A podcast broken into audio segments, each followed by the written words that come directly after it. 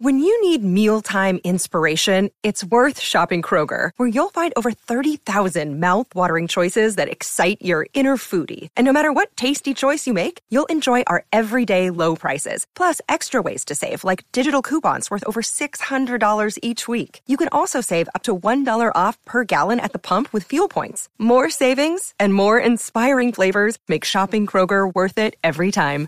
Kroger, fresh for everyone. Fuel restrictions apply. Welcome to this podcast. I'm Dr. Caroline Leaf, and we are busy talking about wellness. And we're basing this on Think and Eat Yourself Smart, which is my book, which is available at drleaf.com, and also the online program that accompanies this called 63 Days to Think and Eat Yourself Smart.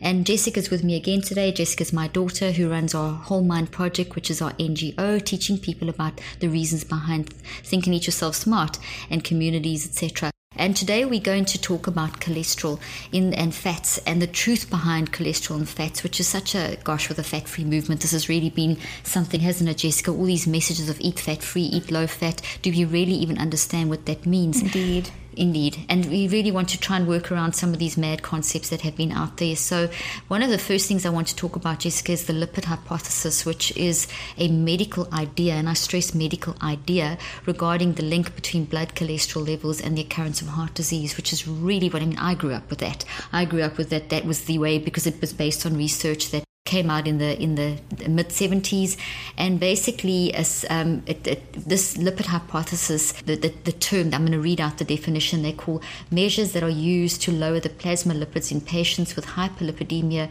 will lead to reductions in events of coronary heart disease. Or more concisely in a simpler way is that decreasing blood cholesterol significantly reduces coronary heart disease. This is the message that that I grew up with that has been around for quite a few years but is it really true? Is the question we want to talk about today. And when we talk about cholesterol, you know, we talk about those words LDL cholesterol and HDL cholesterol. And you know, you may it gets super easy to get muddled up between all these things. And it just a quick way of remembering it is LDL, think of um, is a LDL. So these are lipoproteins that carry cholesterol to the cells. So the LDL carries cholesterol to the cells, and HDL is a lipoprotein that carries cholesterol away from the cells. Generally, LDL is considered bad and very often referred to as the lousy fat. That's where the L comes in. Doesn't really mean that's just an, an analogy. And then um, HDL is considered the good one. Um, but actually, neither are intrinsically unhealthy. Cholesterol itself is mainly synthesized in the liver, and it's absolutely essential for the production of hormones, vitamin D, bile acids for food digestion, the cell membranes for thinking, just to name a few of the eh, multiplicity of beneficial functions of cholesterol. Eating meat doesn't raise cholesterol levels. The liver will just produce less because the body cholesterol is produced in the liver in response to the digestive system working on the meat, basically. So we always maintain a balance of cholesterol The point is that is cholesterol bad? No, it's not. One of the major flaws of the cholesterol heart disease hypothesis is that cholesterol at the site of damage means it's caused the damage. So what that means then, I'm going to briefly explain this, is that when um, when people if, if they find damage like damage to arteries, they then you will find cholesterol at the, any site of damage in the body. You will find cholesterol. So the theory has been that oh the cholesterol caused the damage, but as research has advanced, um, they've seen that actually cholesterol is a major antioxidant and it's a major part of the healing process. So it's not the cause, it actually goes to the site of damage to facilitate healing. So it's really been a mis a misrepresentation of the concept. When we, but when we are eating wrong and we're thinking wrong, we can actually mess up this phenomenal ability of cholesterol as an antioxidant to protect our body and to facilitate healing. And a bit like, like when you have a car crash on a highway, you know, it can cause a whole bunch of things to go wrong.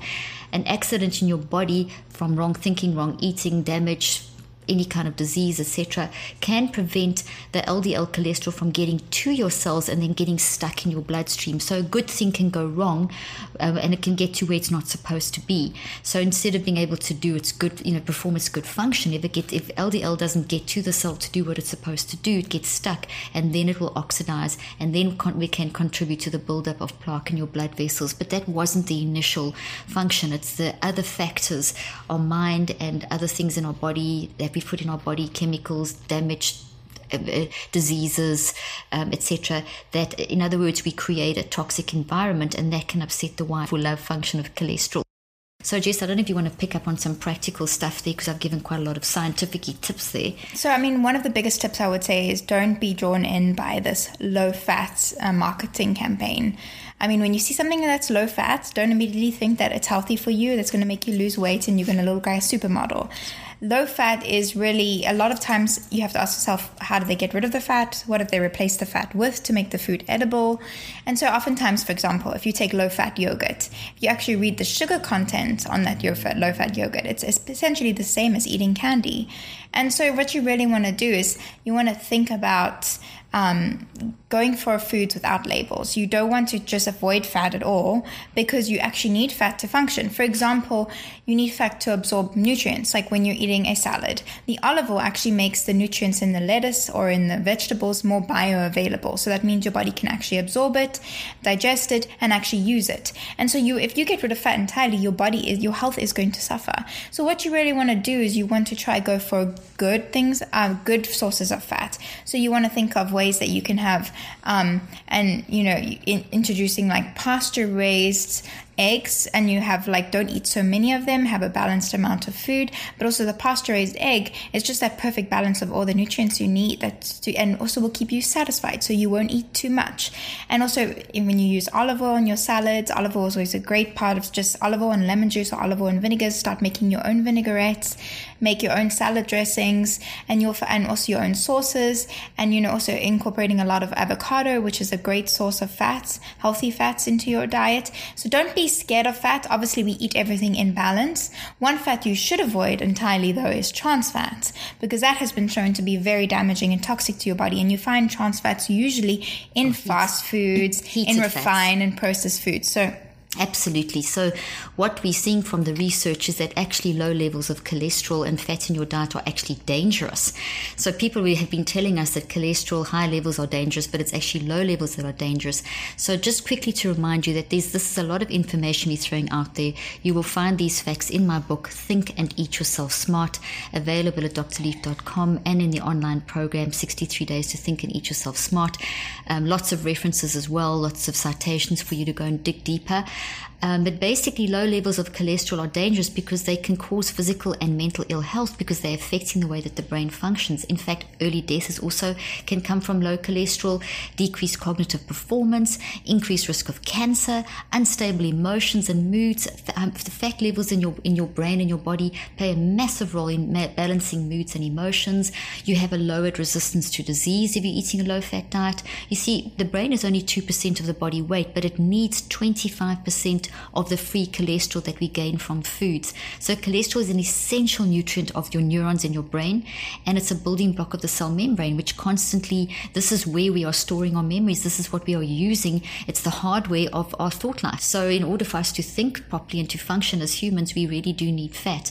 And I mean, it's various. What you know, you might be saying, well, why on earth then have we had this message for so many years? Well, I have all the research in the book, but essentially there was the the diet heart hypothesis came in a few years ago and was led by research by Ancel Keys, and it was called the six country analysis. And there was a whole thing where they tried to show that the countries that ate a high fat diet, basically, the people then landed up having cardiovascular disease but when you actually look at the research, that's not what it's saying. The research actually shows that the people who they didn't they didn't accommodate for many other factors, etc., and it showed that actually the people that were eating a low fat diet were in more danger. So most research has been done to to um, to show that we need to eat high fat diets, and um, even there's there's a lot of studies you may have heard of things like the Framingham Framingham Heart Study, which is very famous, and that's a very long long term study, and it started in the mid 20th century, and it was examining the cause of heart disease, and they found found no link between diet and heart disease. And also, they found an increased risk of cancer and cognitive decline where limited, with limited saturated in fat, uh, fat intake. Sorry. So um, we ba- basically need to eat. We need to be careful about how we look at fat. And as Jessica was saying, we need to eat healthy fats, not heated fats. As soon as they're heated, they become damaged. Oh yeah. For so example, in that situation you rather would not you would want to avoid cooking with olive oil and you would rather cook with stuff that can withstand high heats like coconut oil or avocado oil which can stand a higher heat. And then you uh, use olive oil for your salads or, or roast your vegetables and then put olive oil on afterwards or put cook at medium or low heats with your fats. So that's one thing even if you have healthy fats you do want to remember is that the way that you cook it can also damage it for your body. So i mean a great way and what we love doing in our home is to steam the vegetables and then saute them quickly in a little bit of fat, um, like the coconut oil, or we'll like roast them on high and then we'll for quickly, and then we will toss them in olive oil afterwards. And so these are these are great ways, and you can find more of these tips in the book and also in the program. Think and Eat Yourself Smart. And so what we really want to do is look for healthy sources of fat and also be aware of the way that we cook our fat. So, what Jessica's just said is incredibly um, important information because the way we cook our fats and the, and the kind of fats that we choose are going to, those are the things that are going to make the difference. If you're going to be heating fat or if you're going to be eating like, un, you know, we, we always go for, um, for virgin, raw virgin olive oil, for example, and raw virgin coconut oils, etc. Yes, and you want to try and look for, for example, the olive oil, you want to try and look for unfiltered, cold pressed, um, extra virgin olive oil. And for coconut oil, you want to go unrefined, extra virgin coconut oil, as organic as possible. And you also want to make sure that these products are fair trade because many of the times, you know, you want to make sure that you, your coconuts and in palm oils and other stuff like that, that they're harvested and that the people that are harvesting them and getting paid for it are being paid fairly as well.